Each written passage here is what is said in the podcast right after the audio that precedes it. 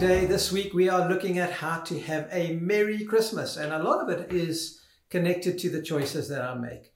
So I can either be looking to people or to circumstances or the gifts that I'm getting to see whether I'm going to have a Merry Christmas or not.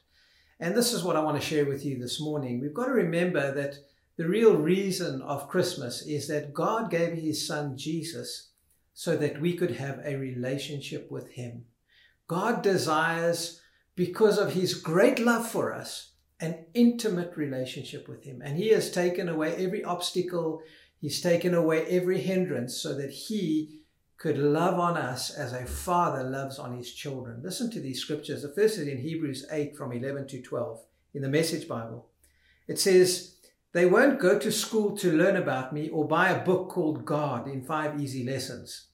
They'll all get to know me firsthand, the little and the big, the small and the great. They'll get to know me by being kindly forgiven with the slate of their sins forever wiped clean. So, one of the keys to knowing that, man, I can have a wonderful relationship with God is knowing that I've been forgiven, that you've been forgiven, that the slate has been wiped clean, and I can experience a relationship with God without the sense that He's judging me for something or that He's clicking His tongue at me because of some misbehavior that or bad attitude that I have. No, He loves me and he has done away with sin.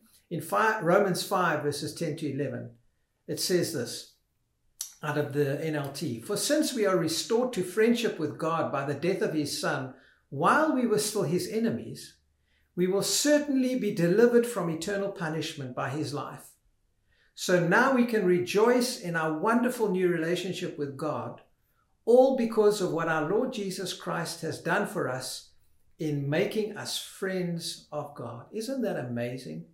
That God wants to be your friend, that God wants to be my friend, and that He's given this wonderful gift in the form of His Son, Jesus Christ, that I can be a friend of God. And I know this week, um, you're probably going to get a whole bunch of presents that are probably impersonal or impractical. Some you probably won't be able to use. Some you'll probably have to go and return.